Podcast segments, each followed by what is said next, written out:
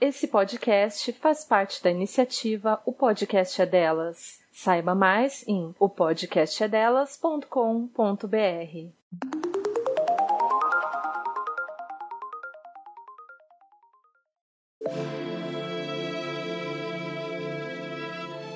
Se você também já passou vergonha por não saber o significado de algum termo do universo feminista, então vem com a gente nesse podcast que vai te ajudar a desmistificar palavras através do dicionário da língua portuguesa. Eu sou a Júlia Presoto. E eu sou a Teca Carbonel. Nesse episódio, nós vamos falar de um termo que à primeira vista parece inofensivo, mas que é carregado de preconceitos. Hoje vamos falar de estereótipo.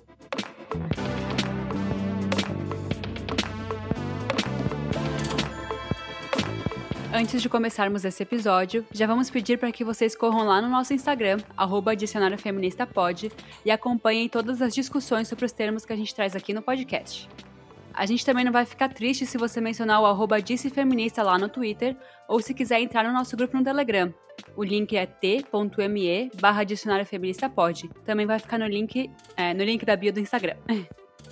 Segundo o dicionário, estereótipo é a imagem ou ideia que categoriza alguém ou algo com base apenas em falsas generalizações, expectativas e hábitos de julgamento.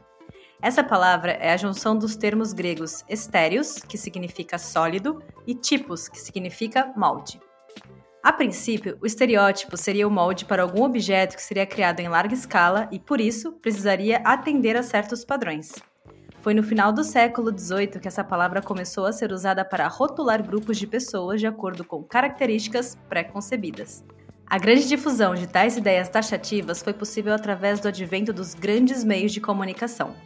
O cinema e a TV reproduziam e reiteravam os estereótipos presentes na sociedade, ora de forma mais sutil e implícita, ora em um formato mais direto e agressivo. Um exemplo clássico para este último são os programas humorísticos que muitas vezes traziam personagens que carregavam em sua personalidade características que eram banalizadas justamente por serem associadas a algum tipo de estereótipo. Durante muito tempo, a indústria da moda foi responsável pelo estereótipo de beleza. Normalmente, ele recai sobre as mulheres de uma forma bem mais intensa do que sobre os homens. O resultado disso são pessoas que estão em constante insatisfação com o próprio corpo, por não se adequarem a esse padrão que, na maioria das vezes, é inalcançável. Outros tipos de estereótipos muito enraizados na nossa sociedade são o social e econômico. Alguns rótulos são associados às diferentes classes sociais. Em alguns casos, caracterizando pessoas pobres como as que sempre estão em constante busca de um jeitinho para se darem bem, e pessoas ricas como extremamente autocentradas. O estereótipo de gênero é outro que não só está intrínseco nas nossas relações sociais, como pode estar presente nas nossas vidas desde antes de nascermos. Por exemplo, quando dizemos que menino veste azul e menina veste rosa, não só estamos definindo um estereótipo, como também estamos praticando o sexismo. Também vemos uma intensa influência de estereótipos étnico-culturais que não são menos preocupantes dos que os demais que foram citados até aqui, quando associamos o coronavírus a um vírus chinês, estamos associando uma doença a uma certa etnia, deixando implícito que os chineses são os responsáveis por vivermos em uma pandemia. Quando, na verdade, sabemos que os verdadeiros culpados são aqueles que resolvem tomar banho de mar em uma praia lotada logo após o ano novo.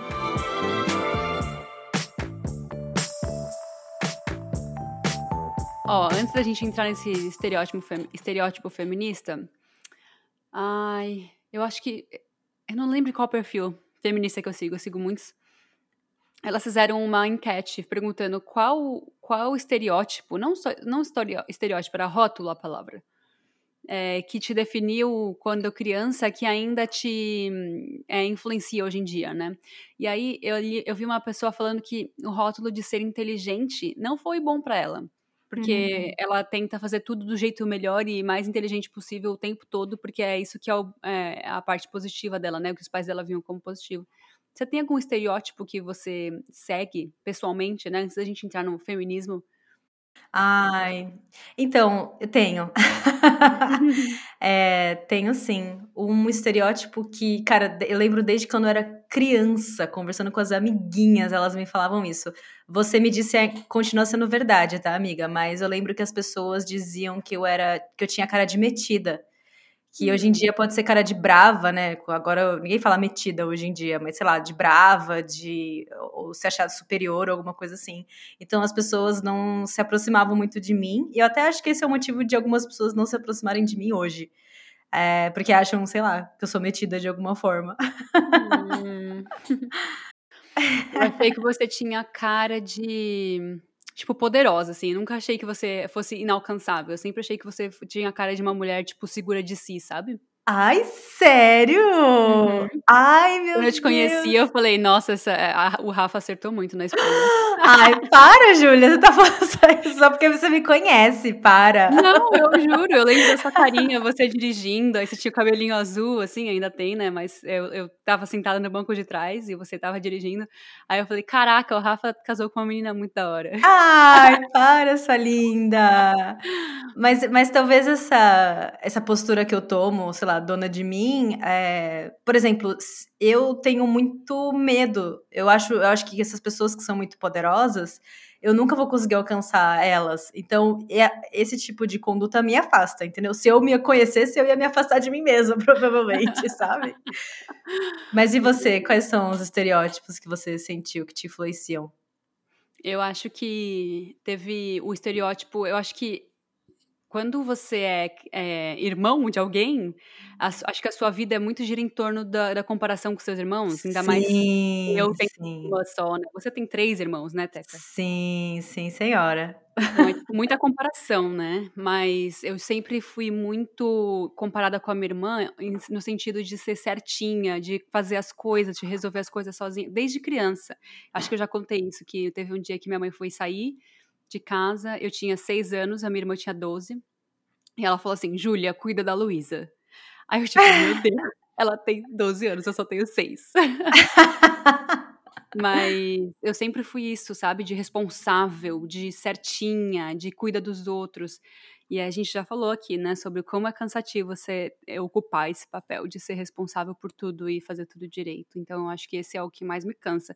Mas também teve um estereótipo que eu não falo muito, mas aconteceu comigo, que é o estereótipo da beleza.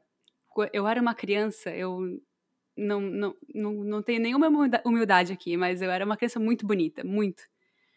Tipo, muito padrão, assim, estereótipo. Uma adulta também, muito bonita, tudo bom. Não, mas criança era, tipo, surreal, assim, era, tipo, muito loirinha, branquinha, muito perfeita, sabe, as dobrinhas. E eu cresci ouvindo, tipo, até meus, sei lá, nove anos, que eu entendia, assim, meio que, sei lá, era bonita naturalmente, né? Crianças são bonitas naturalmente, naturalmente. Eu ouvia muito, tipo, ah, essa menina vai dar trabalho, ai, como ela é linda. E ninguém nunca me, me elogiava de outros, outros jeitos, sabe? De tipo, nossa, essa menina só tira 10 em redação, sabe? Coisa assim. Então, eu sempre, até hoje, eu tento muito não ser só isso, né? Eu, eu fujo muito da, de cuidar até às vezes de mim para fugir um pouco desse estereótipo de menina bonita que menina bonita é só bonita não precisa fazer mais nada sabe? Acho que esses dois são muito marcantes para mim. E eu penso o quanto que esse estereótipo mais falando do estereótipo da responsável né? O quanto que você devia se sentir mal é, quando você tinha atos irresponsáveis, porque é normal a gente cometer, a gente cometer erros na vida, estamos todos crescendo e aprendendo. Eu imagino o quanto que isso pesava 20 vezes mais em você, porque você tinha esse estereótipo de ser a menina responsável, né? Do que cairia numa pessoa que não tem esse estereótipo, né? Eu lembro que eu tenho um pouco desse estereótipo também de, de ser a, a responsável, não necessariamente, mas a inteligente. E eu lembro que uma vez eu fiquei de recuperação na escola e foi assim o fim da minha vida, amiga. O fim da minha vida. Eu lembro que, tipo, eu queria me matar. E depois, conversando com as minhas amigas, com amigos, pessoas, meu, é rara você ver alguém que nunca ficou de recuperação, sabe? mais de uma vez, ficou mais de uma vez de recuperação, eu fiquei uma vez de recuperação. Amigos que repetiram de ano, e tá tudo bem, são pessoas ótimas, sabe? Pode crer, a gente acha que é o fim do mundo, né? Esse estereótipo da inteligência também é cansativo, assim, esses estereótipos muito. É... Ah, acho que todo estereótipo é difícil, mas esses estereótipos que demandam muito do nosso cérebro, sabe? Como assim? O que é o estereótipo que não demanda do cérebro? Ah, tipo assim, a gente vai entrar aqui, por exemplo, feminista não se depila. Ai, tanto faz esse ah, estereótipo, ah, sabe? Entendi. Ai, não ligo pra isso.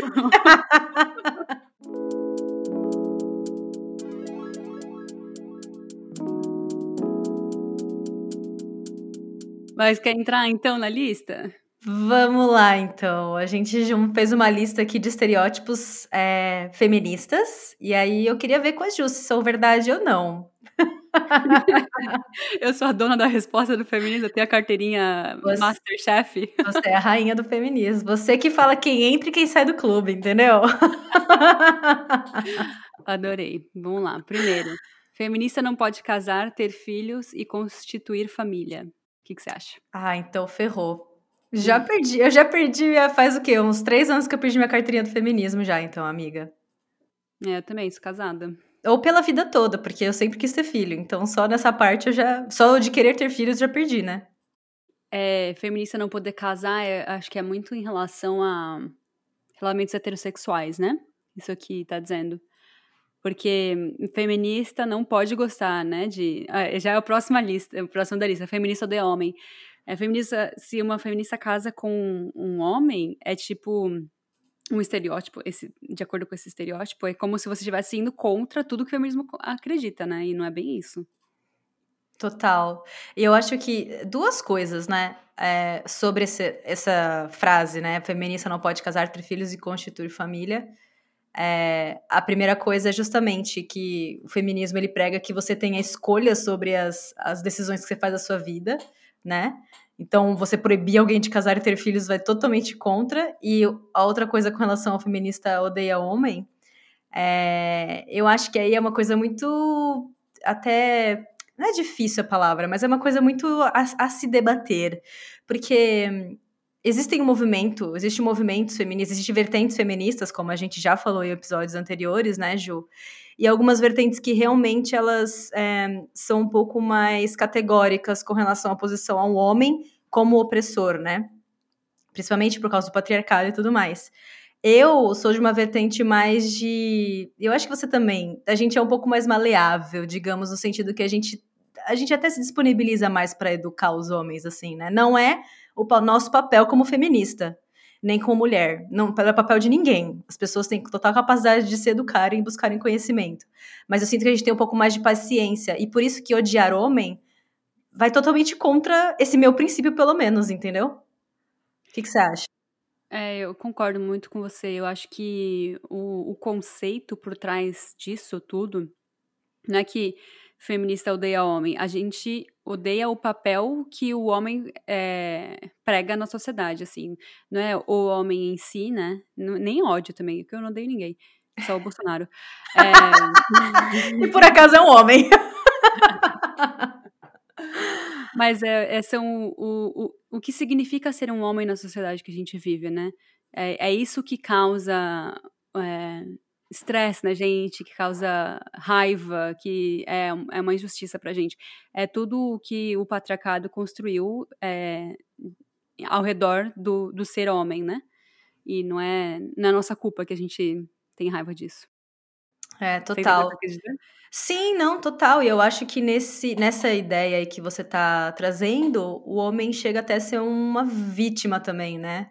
É, é que é, complicado a gente falar, né? Ai, meu Deus, a gente tá polêmica, era pra ser uma coisa super fácil e rápida e direta, a gente tá sendo super polêmica, mas quando você vê o quanto que a masculinidade tóxica influencia na vida dos homens e nas relações entre homens e mulheres e a misoginia, né? Causando a misoginia e tudo mais, é, acaba sendo um pouco de vítima, né? Ai, no caso da misoginia, não. Ai, é muito difícil. Mas você entende o que eu quero dizer?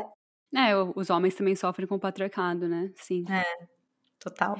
E também tem esse lance ter filhos. Ter filhos é, é uma coisa que, por a gente ser a favor da legalização do aborto, as ah. pessoas acham que a gente não quer ter filho, né? É justamente o contrário. A gente tá de, dando a opção para as pessoas. Tipo, se você quiser ter, você tem. Se você não quiser ter, você não tem. É, é totalmente o contrário de, é, de achar que se tiver filho, ferrou não é mais feminista, né? Tipo, é, é, a gente tá dando opção, a gente não tá tirando opção nenhuma.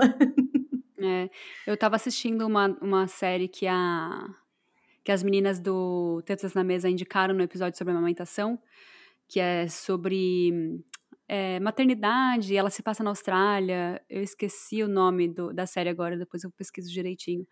E ela estava contando a história de uma mulher que engravidou, teve filho, e aí depois ela engravidou a segunda vez e ela perdeu o segundo filho. Não, não perdeu. Ela teve que ou decidir entre ela ou o filho, né?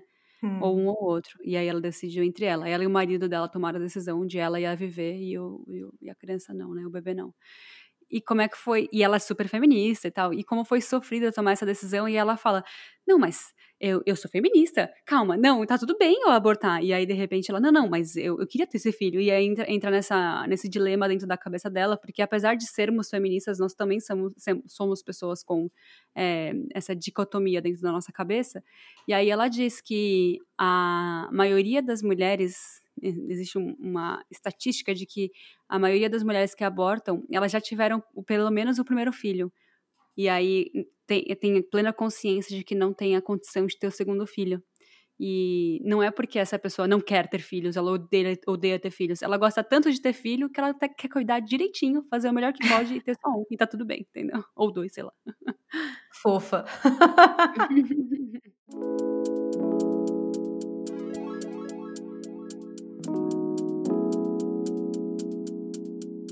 Podemos ir pro próximo? Sim.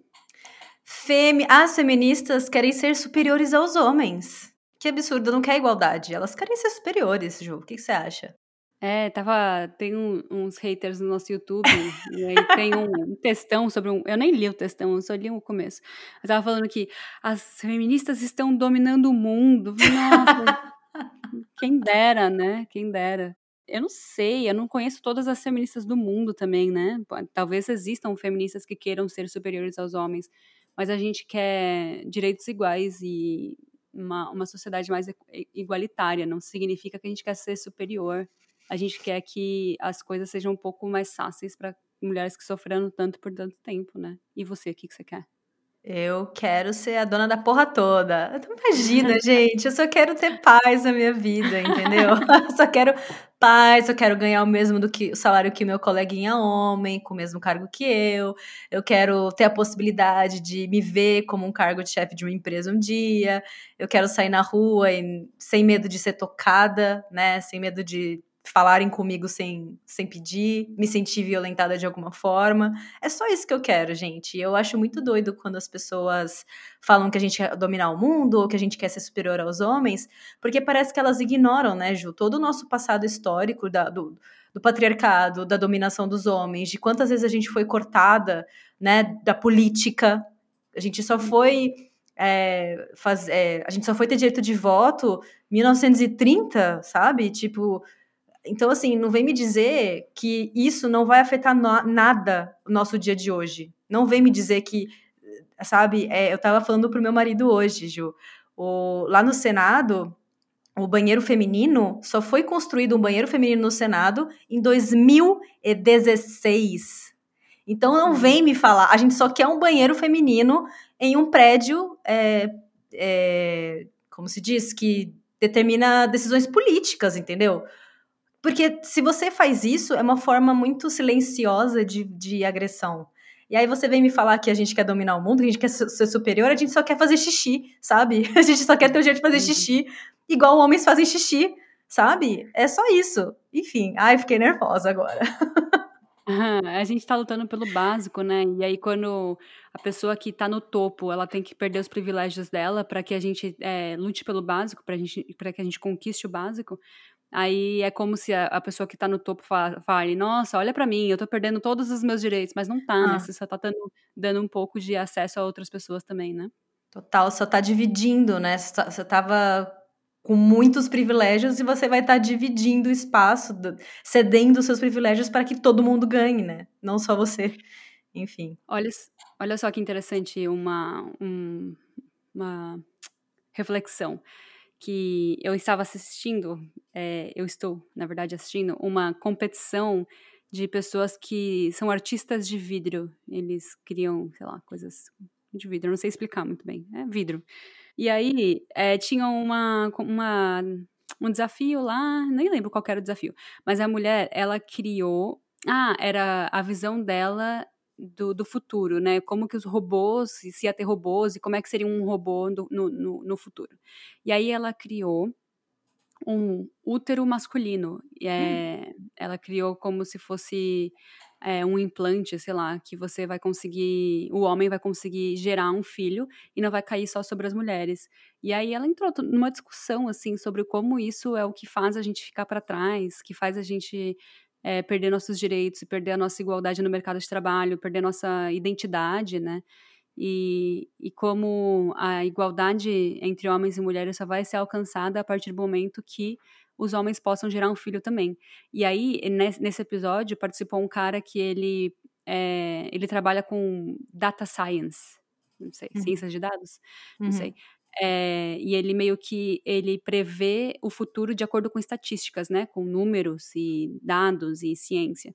E aí ele falou que há uma chance isso acontecer. Eu fiquei tão feliz quando ele falou isso. Tipo, pode ser que não aconteça, mas existe a chance da ciência chegar num nível que o homem vai conseguir gerar um filho. Será que eu tô viajando ele também? Olha, eu não sei quais são os dados que ele pegou, mas existem muitos países que. Um exemplo de país é onde a gente está nesse momento agora, o Canadá, em que a população que. Como é que é? A população que fica idosa e que morre, né? É muito maior os números do que a que nasce. Né? Uhum. Então, se você for ver a longo prazo, é, a população vai decair cada vez mais. A gente vai ter menos gente vivendo aqui. E em muitos países isso, tá, isso é um movimento que está acontecendo real, assim. E aí... Isso vai acontecer no Brasil daqui a pouco, sabia? Isso é uma estatística de, sei lá, quantos poucos anos, não é muito, não. No Brasil vai acontecer também. Ah, então, e aí talvez uma forma de sobrevivência da espécie seja os homens começarem a gerar também para você ampliar as possibilidades. Não sei, tô tirando isso aqui da minha cabeça, tá, gente? Não Nossa, sei se. Arrasou. Mas faz sentido. Essa, essa análise que ele fez faz total sentido. É, então, e aí ela até ganhou esse desafio, foi muito foda, assim, porque. Enfim, adorei. Vamos pro próximo. Amei.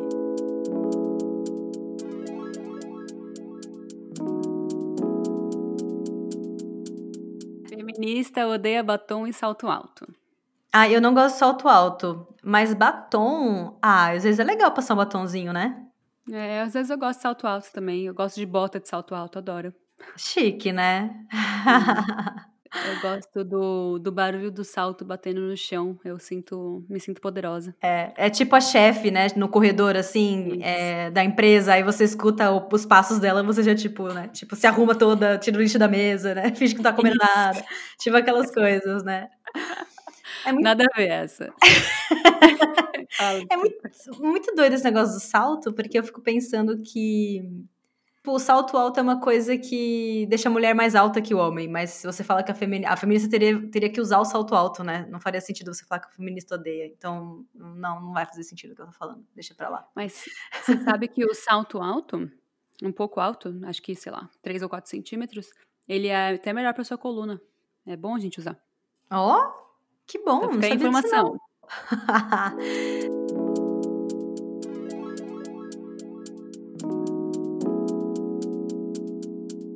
Feministas não se depilam, Ju? Então, eu quero até fazer um episódio sobre depilação. Eu acho muito interessante esse assunto. Eu me depilo, mas eu, desde que eu me tornei feminista, eu me, me preocupo menos. Muito menos. Eu acho que desde que eu mudei para o Canadá também. Porque no Brasil existe uma constante comparação do seu corpo com o corpo da próxima, que é infinita. Porque você fica se comparando o tempo todo. Você vai na praia, fica comparando com não sei o que, você vai no shopping. No Brasil, isso eu sinto que é muito forte, né? Eu acho que aqui eu me libertei um pouco disso. Mas eu sou feminista e eu ainda continuo me depilando com menos frequência, mas me depilo. E você? Olha, eu confesso que eu dei uma boa. É, a cobrança que eu tinha sobre mim mesma, eu dei uma boa né, legalizada nesse sentido. Não sou uma pessoa que toda semana, depila. Eu não vou. No Brasil eu ia, é, eu fazia depilação, não era laser, era. Eles falavam que era luz, eram os pulsos de luz, que não era o laser, era um pouco menos agressivo que o laser. Mas eu ia, amiga, paguei caro, fui lá, fiz. E antes de fazer esse, eu também fazia depilação com a cera, que é uma tortura, né? Nossa, Deus me livre. Porém, assim, por um lado, hoje em dia eu, eu não faço mais, eu não frequento esses lugares mais. Porém, é, eu ainda sinto essa necessidade de não toda semana me depilar, mas sei lá, uma vez por mês, vai, uma vez a cada mês e meio. Eu sinto que isso mexe com a minha autoestima, muito doido, né? É uma coisa que tá tão incrustado no meu ser, quando eu me formei, era isso, era verdade, era que eu não consigo me desvencilhar e, e totalmente ignorar, assim, o fato, né? Eu acho muito legal ver influencers que com o sovaco com pelos. Eu acho muito legal ver esse tipo de gente, assim, que, que posta foto com sovaco peludo e tá tudo bom. É, tem uma moda agora também, né, Ju? Que as mulheres vão pra praia com biquíni, com os pelos saindo para fora do biquíni, e é lindo também. Eu não, eu não sei, eu não tô muito por dentro dessa moda. E acho super legal, mas eu, eu não consigo para mim, gente. Eu não consigo, eu não consigo. Eu, assim, se eu tiver que com os pelos saindo para fora do biquíni para algum lugar que eu uso biquíni, que aqui é raro, eu prefiro usar um shorts, sabe, para cobrir. Eu não consigo me desvencilhar disso. Muito doido, né? Eu também não, não, não cheguei nesse nível ainda de desprendimento. Eu cheguei no nível de desprendimento do pelo das pernas. Pra mim é, nossa, tô ligando muito pouco por pelos das pernas. Não, então, aqui no Canadá, com relação a pelos das pernas, aqui no Canadá eu lembro uma vez que eu tava na aula, é, quando, quando eu fazia aula ainda, né, quando eu estudava ainda aqui, e aí uma menina que sentava, que tava, tava sentada do meu lado, e é uma menina super bonitinha, sabe? Que, enfim, ela até começou a namorar um cara lá que estudava com a gente. Ela era super legal, gente boa, pá. E aí ela cruzou a perna e a calça dela subiu um pouquinho, sabe? E aí eu vi que a perna dela tava peluda. E ela tava assim, ó. Foda-se, foda-se, sabe? Aí eu olhei e falei, meu, se a menina, a menina bonitinha na sala de aula tá foda-se pra perna peluda dela, quem sou eu pra me preocupar, entendeu? Acho que são passos, né? Você começa a parar de se preocupar com a perna, depois vai indo, não é isso? Sei lá, acho que é uma evolução. É, total. Mas assim, que não se depila assim, nunca é uma mentira. Eu não consigo me desvencilhar, eu acho que eu nunca vou conseguir me desvencilhar da ideia de me depilar. Então, desculpa aí, viu? Sei lá, você que acha que feminista, feminista não se depila, desculpa aí decepcionar você, viu? Mas, ó, é, uma coisa que eu queria só ah, finalizar sobre esse assunto é que eu acho tudo bem, assim, você se depilar, mas você sofrer para se depilar, tipo, com cera, eu sei eu acho que você devia repensar muito essa mulher que tá ouvindo a gente aí, que se depila com cera e tal, e dói. É, repense, repense se vale a pena sofrer desse jeito. Você não se depila mais com cera, né, amiga? Não, é com a gilete mesmo. Mas tem muita mulher é. que não, não consegue, né? Que quando raspa com gilete faz ferida, fica inflamado. É, eu consigo, eu consigo porque meus pelos são muito fininhos, mas, mas tem mulher que só pode com a cera, né? É, eu não sei se vale a pena, sabe? É. Eu nunca, nunca me depilei com cera na vida, nunca, nunca. Minha família, minha mãe nunca me levou para esse, pra esse culto. então eu não sei nem como é que é a dor, mas eu imagino que seja muita. E sabe que por muito tempo eu tive vergonha de dizer que eu nunca tinha me depilado com cera. Eu sempre me depilei com gilete, minha irmã também me, me ensinou a depilar minha perna, inclusive, foi ela que me ensinou. Então, é, sempre foi indolor pra gente. E aí, quando eu descobri que as, as meninas, tipo, todas uh, usavam cera, eu ficava com um pouco de vergonha de dizer que eu nunca tinha feito. Nossa. Mas, passei, passei por isso. Olha que besteira, gente, que besteira. eu entrei no, quando era bem. Gente, era uma criança, cara. Eu era uma criança, eu lembro que era uma criança. E eu entrei nessa pira de pelos na perna. Porque eu tinha pelos na perna. Crianças têm pelos em todo o corpo, inclusive. E eu catei um, um dia, me deu um, uns cinco minutos, eu catei uma gilete que tava no banheiro lá, no banheiro da minha mãe. E passei a gilete na perna e eu rasguei minha perna inteira, amiga. Rasguei assim, amiga. assim. Na hora que eu passei, assim, eu passei muito forte, saiu um, um, filete de pele, sabe? E aí eu lembro que eu comecei a chorar, chorar, chorar. E a minha irmã, minha mãe não tava em casa, a minha irmã apareceu, falou: O que, que você fez? Começou a brigar comigo. E, e aí ela enfiou minha perna debaixo do chuveiro. E eu lembro que ardia. Nossa, ardeu muito a minha perna. E aí eu fiquei com uma. Eu acho que até hoje, se eu vasculhar bem, eu acho essa cicatriz. Foi um belo de um corte. Você Caraca, vê, né? amiga. Que doido, oh, né? Tem história aí, hein? Acho Opa! que esse episódio de depilação vai ser bom. Muito bom.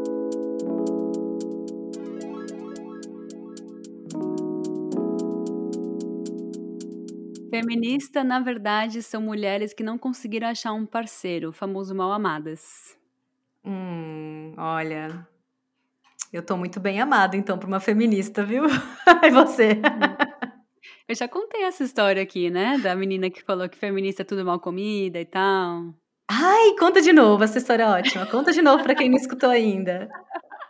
Eu adoro. Foi assim, é, eu, quando eu me deparei com o feminismo, eu não contava para ninguém, assim, né? Que era meio vergonha também você falar que é feminista. Porque tinha muito estereótipo em cima disso. Lá em 2014, 2015. Era uma coisa meio nova, assim, pra nossa geração, né? E aí, é, eu tinha. O Vitor tinha uma amiga, na verdade, que estudava com ele. E aí a gente tava no carro, nós duas e ele, e e aí ela tava conversando sobre feminismo e tal, falando mal de feminista. Aí ela, ai, pra mim feminista é tudo mal comida. Aí, mano, eu não sei da onde veio, porque eu, não sou o tipo de pessoa que fala, sabe? Eu sou o tipo de pessoa que, principalmente pra gente que não é minha amiga de verdade, assim, sabe? Eu sou o tipo de pessoa que só engole e vai embora. Assim, eu sou feminista e sou muito bem comida, muito obrigada, viu? acho que ficou um silêncio no, no, carro e passou, assim. Mas, tipo, para mim foi um.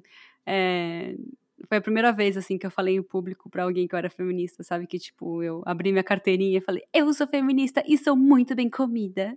Arrasou! Ai, arrasou demais. Muito orgulho. Ai, meu Deus.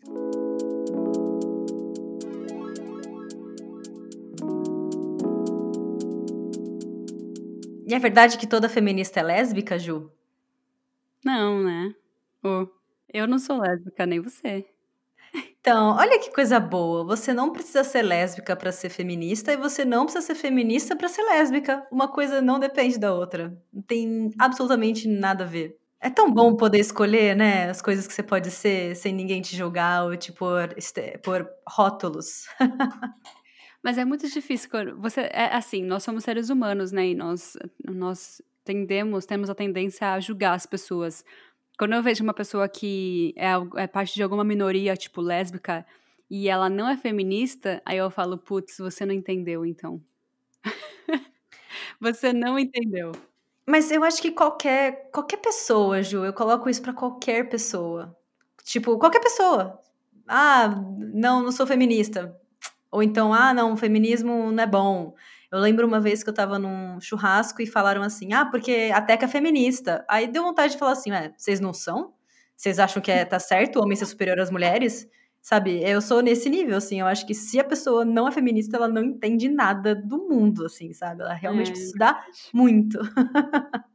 É, é que eu acho que vem muito da interseccionalidade para mim. Quando você vê Tipo, por exemplo, uma pessoa que luta lutar contra o racismo e não, não acredita no feminismo, ou uma pessoa que acredita no feminismo e não acredita que tem que lutar contra o racismo. Para mim, isso é, é um exemplo de, de, ambos os lados, né? E de que essa pessoa não entendeu nada sobre, sobre o que os, os problemas que a gente está discutindo, sabe? É, é que talvez o.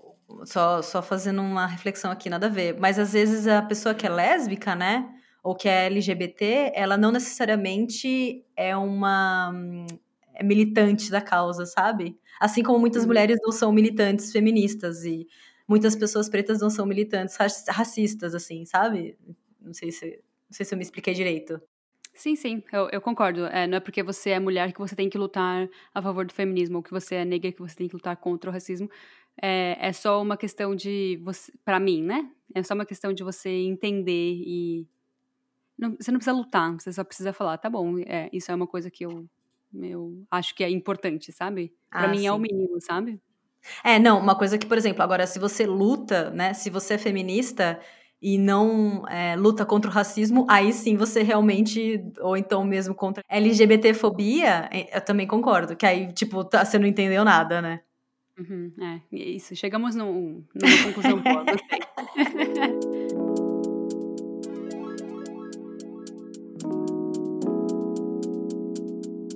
Feministas não podem ter religião, serem evangélicas, cristãs, etc. Cara, isso é polêmico, né? E já teve muita gente falando com a gente sobre isso, né? É, tá na listinha, tá na listinha de episódios. Mas a resposta é que sim, né, Ju? Não sei o que, que você acha. Claro, inclusive não sou de nenhuma dessas religiões que a gente falou, evangélica cristã, mas a minha família é, é espírita, umbanda. Tamo aí, religião existe e a gente está aqui para entender como, como evoluir os conceitos que é, estão, estão, foram pregados, né? Os conceitos religiosos que foram pregados na nossa sociedade que podem melhorar e podem ser mais, mais inclusivos e mais atualizados, né? Mas não significa que a gente é contra a religião, né? O que, que você acha? É, inclusive, Ju, eu, eu assisti, eu escutei um podcast que se chama RedomaCast, que é justamente é, feito, né? É composto por mulheres cristãs. E elas falam muito. O episódio que eu escutei particularmente fala sobre a cultura da pureza. E elas explicam o quanto isso, essa cultura da pureza na igreja, né, no, na religião, faz com que elas desenvolvam problemas extremamente sérios, inclusive vaginite, assim, sabe? É, além de diversos problemas com relação à sexualidade, diversos problema com, problemas com o parceiro. Então, elas chamaram uma convidada, né? Que ela é, é uma é uma pessoa daí. É, putz, eu não sei qual é o termo para falar o que ela é, mas ela é uma pessoa que, que trabalha em igrejas com os jovens de igrejas. Então, ela é uma pessoa das igrejas, sabe? Bem religiosa mesmo. E é uma senhora já. E ela, a, essa senhora dizendo que ela acha um absurdo essa cultura das, das, da religião que diz que você só pode transar depois que casar, porque ela fala que esse é o, é o motivo de muitos casais estarem infelizes, de ela conhecer amigas delas, tipo, mais velhas, que nunca gozaram na vida com o parceiro, ou que têm uma relação abusiva, sabe? Um relacionamento abusivo, que o parceiro estupra elas, inclusive. Então, eu acho muito legal, eu acho que é fundamental o feminismo também fazer parte dessa, dessa roda de conversa de mulheres cristãs, católicas ou, ou, ou com qualquer tipo de religião, justamente para a gente ver. Porque tem muito problema, tem muito. A mulher é muito é, subjugada, enfim, é, reprimida nesses meios é, religiosos. E se a gente não criar, né, não tivesse esse casamento do feminismo, né, com a religião, a gente não vai conseguir ampliar o mundo para essas mulheres. Então acho que inclusive é extremamente necessário fazer isso, sabe? Com certeza. Isso me fez lembrar do, do mito da beleza. Faz tempo que a gente não fala, a gente pode falar hoje, né? uma parte que ela fala sobre o como a gente normalmente né, é, é normal a gente falar para as mulheres falar assim nossa, você tá radiante, você tem uma luz que não sei o quê. E vê se para homem a gente fala isso, que homem está radiante, a gente nunca fala. E essa comparação de luz e etc vem da comparação de uma comparação religiosa de da Virgem Maria, que sempre tem aquela aquele luz dourada, luz dourada ao redor dela, e como as mulheres elas estão sempre relacionadas com a pureza, com é, ser, enfim, esse, esse ser de esse ser iluminado que tem as respostas e tal. Angelical, e, né? Isso. E como isso é nocivo pra gente, né? Como mulher, como a gente ser sempre essa ter sempre esse estigma de pureza faz mal também pra gente, né? Pode parecer que seja uma coisa positiva que a gente fala para uma grávida. Quantas mulheres grávidas não ouviram, né? Nossa, você tá radiante agora que você está gerando esse neném, sabe? E não, não é tão positivo assim esse elogio, né? E na verdade ela não aguenta mais o peso da barriga, o pé tá inchado, as costas doem, ela tá com hemorroida. tipo, não é bem assim, gente. Exato, acho que esse, esse tema de religião dá. Opa, dá, muito, muito pano pra manga.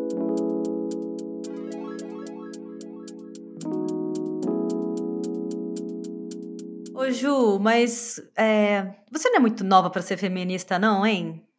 Ai, eu tenho uma relação com idade muito complicada, cara. eu, eu ouço isso de. Também tá na nossa lista falar sobre idade, mas eu ouço isso de você é muito nova para X há muito tempo. E eu nunca, nunca achei o meio termo. É, por enquanto, eu sou muito nova para tudo até agora, né? Que eu tenho 27 anos. E eu sei que a partir do momento que eu fizer 30, já Você vai ser muito velha. Muito velha para X. nunca tá é, bom, cara. nunca tá bom. Então você é muito nova para ser feminista, porque você não sabe nada sobre o mundo. Tipo assim, se um cara de 50 anos fala assim para uma menina de 17 anos, você é muito nova para ser feminista. Quantos anos essa pessoa de 50 anos tem com experiência em ser mulher? Zero. Uhum. Essa menina tem 17. Entendeu? É óbvio que ela tem mais, mais certeza do, do que ela tá falando do que você, porque você não é uma mulher, você não sabe sobre a experiência de ser mulher, sabe? Faz total sentido. Não, total sentido. Qualquer homem que fale que você é muito X para ser feminista, ele tá totalmente errado nessa frase, não sei, não tem nenhum contexto que isso seja certo. Mas sabe uma outra coisa que, que acontece também, Ju? Por exemplo, a gente teve relatos de meninas que, sei lá, tinham 14 anos e falaram que, ao falarem que são feministas, foram né, rebatidas com o argumento de que elas eram muito novas. Isso, para mim, queridos e queridas, é discurso de pedófilo que não tá querendo que as mulheres novas se empoderem para entender quando vocês estão abusando delas. Ok? Então não existe a idade para ser feminista. Beleza? Vamos combinar assim? E também, se você tá ouvindo esse discurso de alguém que tem a mesma idade de você, sei lá, um menino de 14 anos, nossa, querida, você saiba que eh, nessa, nessa idade a gente só tá falando coisa da boca para fora. Ele não tem argumento nenhum para rebater o que você tá dizendo. Você tá falando assim, as mulheres merecem. É, uma, merecem viver numa sociedade mais igualitária e você vem falar assim, mas você é muito nova. Essa pessoa não tem argumento para te rebater. Então ela tá vindo com um argumento mais fácil e, e pronto que tem na cabeça dela. Então não leve a sério. É a mesma coisa que falar assim, ah, é porque você é uma baboca. Então é. tá. ok. Super Exato. ofendida agora, né?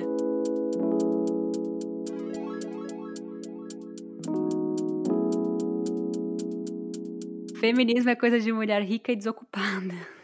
Olha, isso eu queria muito que fosse verdade, cara. Quando você recebe a carteirinha de feminista, você recebe um milhão de reais no, no conta, na sua conta do banco e você nunca mais precisa trabalhar. Olha que coisa boa ia ser. Fala sério, né? Mas é muito doido isso, porque o feminismo, ele historicamente, ele é um movimento feito por mulheres de minorias, né? As mulheres negras, as mulheres pobres, as mulheres LGBT, etc. LGBTQIA+. A partir do momento que as mulheres brancas elas tomaram posse do, do movimento feminista, aí, como as mulheres brancas têm, têm mais privilégios e mais poder de voz, poder de voz, elas são ouvidas muito mais do que as mulheres é, negras e outras minorias. Então, parece que o feminismo ele é coisa de mulher rica e branca e desocupada, e não é. é na verdade, esse a gente só participa dele. A gente tá aqui, a gente, nossa, caí aqui, sabe? Mas hum, não é isso, né? Assim, não, tô, não sou rica, mas eu sou, eu sou branca e também sou bem ocupada. Acho que o feminista é sempre ocupado, na verdade. Se não tá ocupada, tá é, pensando, né, nas coisas, nas injustiças do mundo e se preocupando, né? Outros, né? Sim, Enfim. estudando, lendo, sim. Exato. Sim. Mas eu vou dizer aqui, fazer um, o disclaimer, né, do feminismo, gente, do errata, erramos, o feminismo errou quando, porque é, durante muito tempo, principalmente quando se formou, né, o conceito de feminismo e tal, é, ele era sim um movimento de mulheres ricas, brancas, de classe média alta, né? E durante muito tempo, inclusive, elas negligenciaram as mulheres pobres, negras, trans e todas as outras é, minorias. E isso é uma dívida histórica, social, que eu, pelo menos, eu sinto que eu sou muito responsável e eu tenho que muito pagar essa dívida. Eu sinto que ela tá na... Olha, o que eu tenho de pobre, eu tenho de dívida dessa, de todos esses contextos históricos que essas mulheres do passado fizeram. Elas conquistaram muita coisa pra gente também, mas elas negligenciaram também uma parte muito importante da sociedade que não deveria ter sido ignorado, sabe? Então, é só essa reflexão que eu deixo aqui, mas não é verdade que a gente é tudo rica e desocupado. é. Eu acho que eu estava refletindo sobre é, uma música que diz que quanto é, mais eu vejo, menos eu sei. Eu acho que quanto mais a gente se aprofunda no feminismo, mais a gente vê que a gente precisa aprender mais e estudar mais e ouvir mais as pessoas e ter mais conversas. Então é muito difícil você encontrar uma mulher que, é, que se identifique como feminista e falar assim: ah, nossa, essa mulher não faz nada da vida. É, é muito difícil, porque essa mulher ela tá tá indo atrás de alguma coisa, mudar alguma coisa, se tem aquela, aquele bichinho dentro dela, assim, de, de tentar fazer esse mundo um pouquinho melhor, tenho certeza que essa mulher não é desocupada de maneira nenhuma. Eu acho que a exaustão mental é, é tão ou maior do que a exaustão física de ser uma pessoa ocupada, sabe? Muito Sim, ocupada.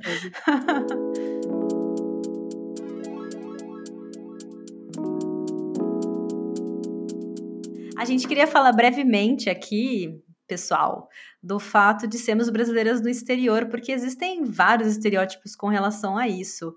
É, tanto do lado do Brasil quanto do lado do exterior, no nosso caso especificamente do Canadá, né, Ju?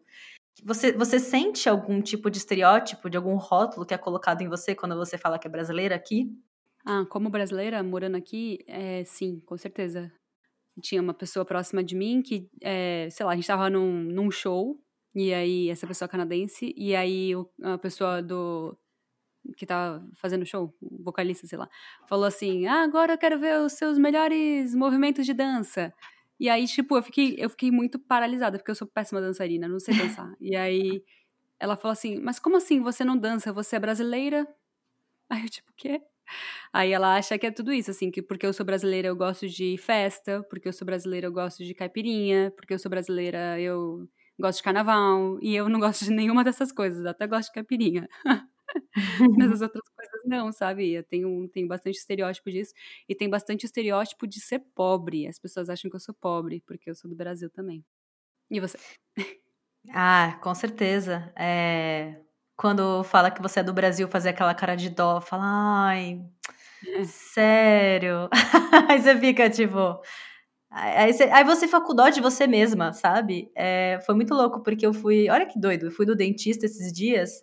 E ele era latino também. Eu não sei de que país ele é, tá, gente? Eu sei que pelo sotaque ele era latino. E ele falou para mim assim: Ah, você é brasileira? Eu falei: Sou. A pessoa, é engraçado que a pessoa vai direto, né, na nacionalidade. Eu acho que eu tenho um sotaque muito forte brasileiro, não sei, enfim. E aí ele falou: Ah, você é brasileira? Sou.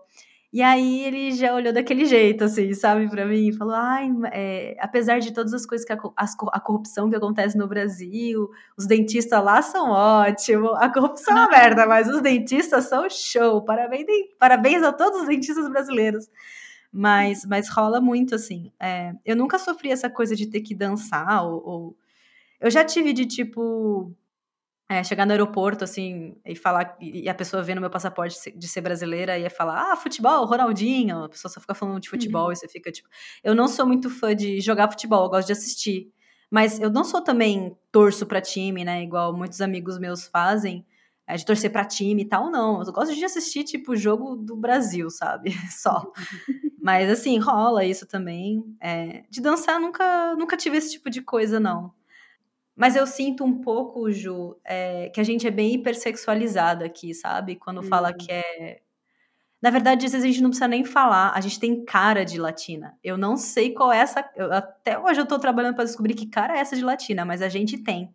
E a pessoa, quando vê que você é latina, já rola uma hipersexualização. Então, é, ao ponto de. Assim, pasmem, gente, mas de, de já sermos. É, é, abusadas na rua, né? De, de, de, pessoas falarem. Uma amiga nossa, acho que foram duas amigas nossas que uma vez estavam andando com a gente, ficaram um pouco para trás, os caras começaram a abusar delas, ficaram enchendo o saco delas, não largavam elas, não sei o que lá. É, e assim, em pleno Canadá, né?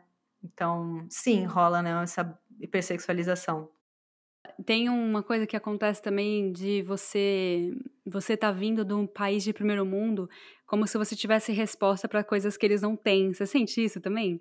Ai, acho que um pouco, sim, Ju. Um pouco. De você ter acesso a coisas que no, no Brasil não tem, o que não, é, não deixa de ser verdade, né? Hum, é, mas assim, é que o Brasil tem muito essa síndrome do vira-lata, sabe? De tipo, ai, como é que é vacina lá? E tipo, beleza, a gente também tá, tá, tá a, a, vacina que tá sendo aplicada aqui é a mesma que tá sendo aplicada aí, sabe? Não, não é uma vacina super poderosa, sabe? É, enfim, é só um exemplo, assim, mas tem, tem várias situações que eu acho que as pessoas acham que porque a gente tá aqui, a gente tem umas respostas para coisas que são iguais, sabe? A gente é tudo ser humano, não, não tem muita diferença, sabe? Mas enfim, fica para outro episódio.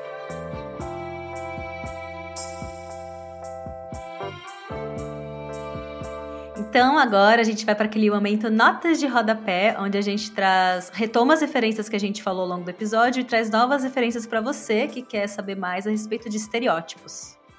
Bom, eu vou retomar então aqui a minha recomendação, que é o RedomaCast, que é feito por mulheres feministas cristãs, se eu não me engano, é, religiosas, eu não sei se elas são evangélicas ou cristãs. Desculpa, eu sou muito ignorante com religião, não sei qual é a diferença. Mas é, é muito interessante ouvir as histórias delas, porque é um ponto de vista totalmente diferente do meu. E é uma realidade, e talvez seja o seu ponto de vista sobre a vida e o mundo, e então pode te ajudar muito. É, outra, outra coisa também que eu queria recomendar, Ju, entrando um pouco nessa questão do estereótipo da brasileira das mulheres brasileiras fora do Brasil e também, né, no Brasil. É, é, um, é uma página no Instagram que é o arroba brasileiras não se calam. É, uma amiga minha recomendou, na verdade, essa página para mim. E eu comecei a seguir e elas são incríveis. E elas é, colocam lá relatos de mulheres é, no mundo inteiro, né? Brasileiras do mundo inteiro, com relatos, alguns relatos pesados. Então fica aqui um alerta de gatilho para pra galera que for conferir lá. Mas é muito interessante, tá, gente? Pra ver essa realidade aí e quebrar esses estereótipos de mulheres estrangeiras. ah, eu posso falar mais um? Vai. ah, eu tô muito feliz de falar disso, porque eu tava muito querendo colocar isso no podcast, eu não sabia onde eu ia colocar, mas esse é muito episódio perfeito. Gente, a série da Netflix Good Girls. Aquilo lá é tipo assim, o estereótipo da mulher. Do, é que tem, tem três personagens, né? Eu gosto muito da personagem da mulher dos cinco filhos, da mãe dos cinco filhos.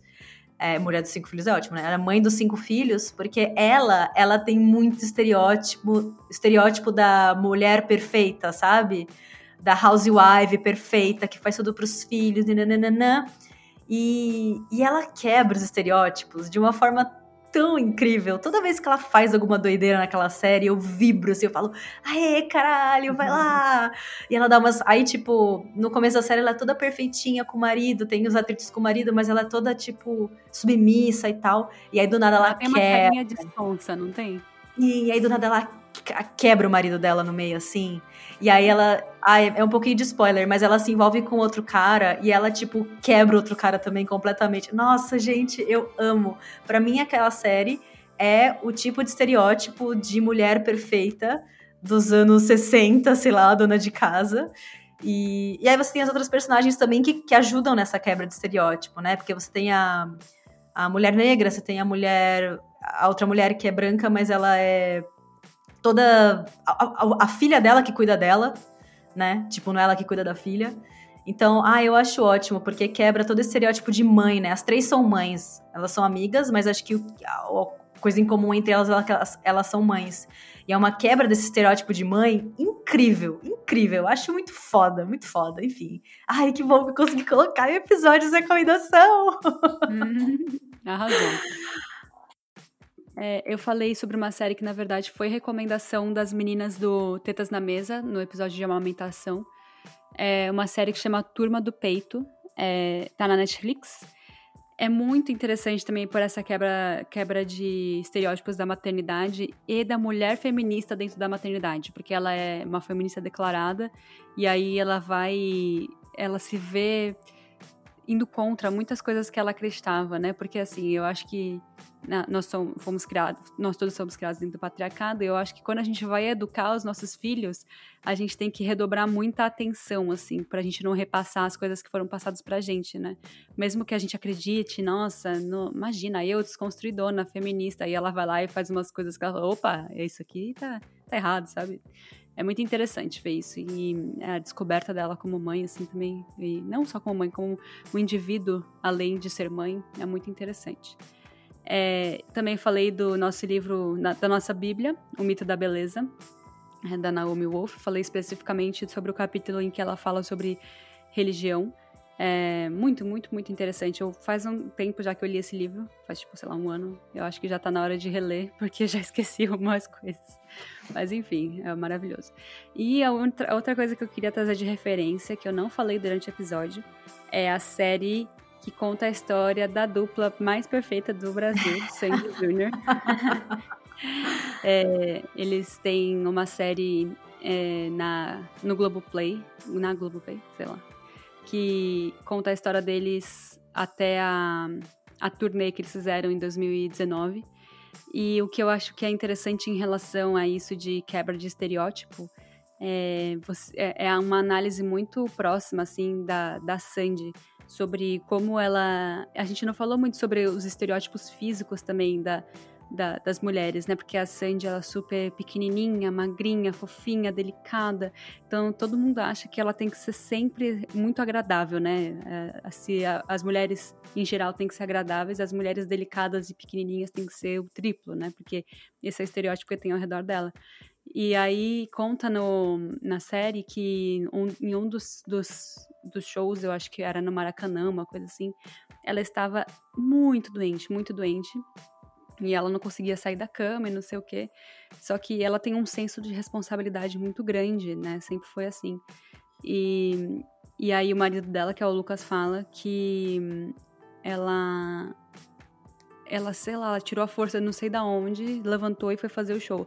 Aí ele fala: Olha, aquela mulher pequenininha, mas a força que ela tem, essa mulher é muito forte. Aí depois, isso, foi isso que me deu estalo, assim. Deu tipo, cara, é óbvio que ela é uma mulher forte, sabe? Não é só porque ela é pequena e fofinha que ela não é uma mulher forte. E eu me vejo muito no contrário. As pessoas olham para mim e falam: Nossa, a Júlia é uma mulher forte. A Júlia toma decisões e resolve tudo sozinha.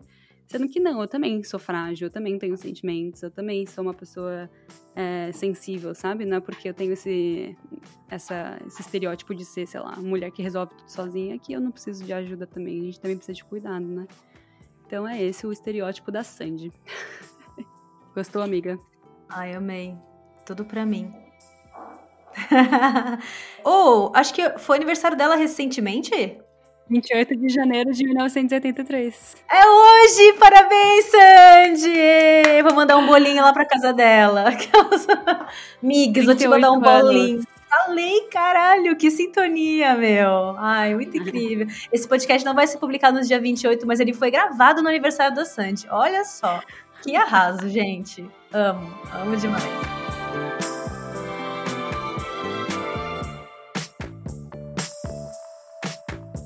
Você vai mandar beijo?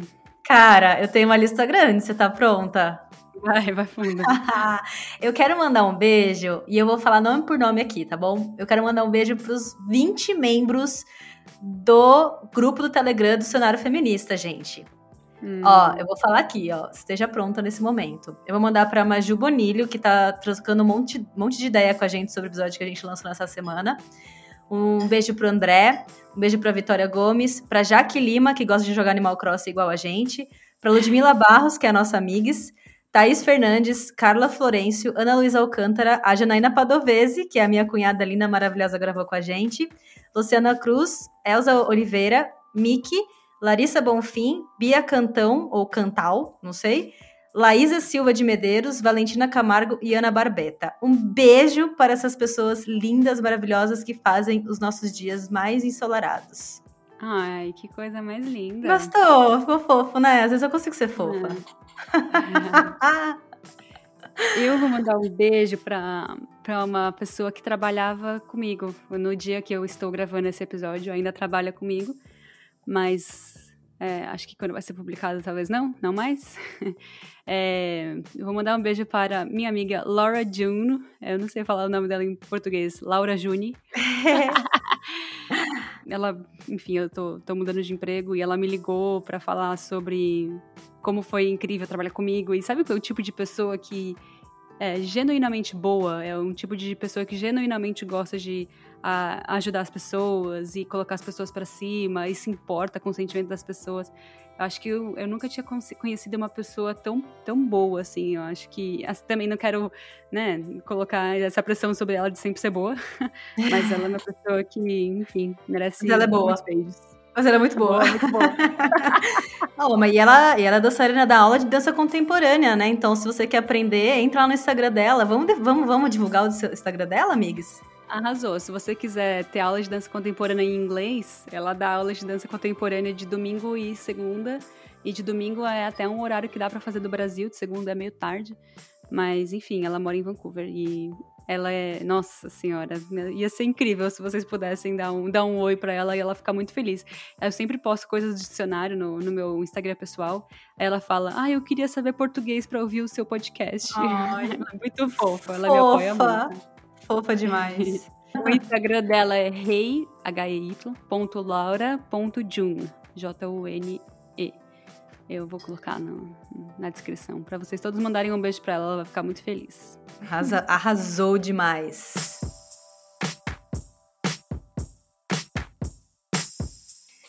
Gente, e tem uma notícia muito boa de que a, nosso, a nossa equipe está se ampliando, então não sou mais só eu e a Ju editando, publicando, fazendo pauta, pesquisando e apresentando o podcast. Então, esse episódio foi editado pela Ludmila Barros. Arrasou! Essa equipe só cresce, um, um orgulho. Como a gente só trabalha com fatos, todas as fontes citadas nesse programa estão na descrição. Para quem quiser estudar mais sobre o assunto, é só dar uma passadinha lá.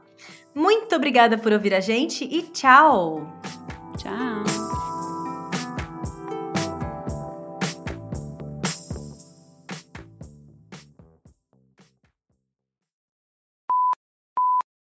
Você ouviu um programa participante da rede Podcast é Delas, uma iniciativa que fornece toda a infraestrutura necessária para mulheres hospedarem e publicarem os seus podcasts. Para fazer parte, entre em contato conosco através do site opodcastadelas.com.br ou através das nossas redes sociais, como arroba o Podcast é Delas.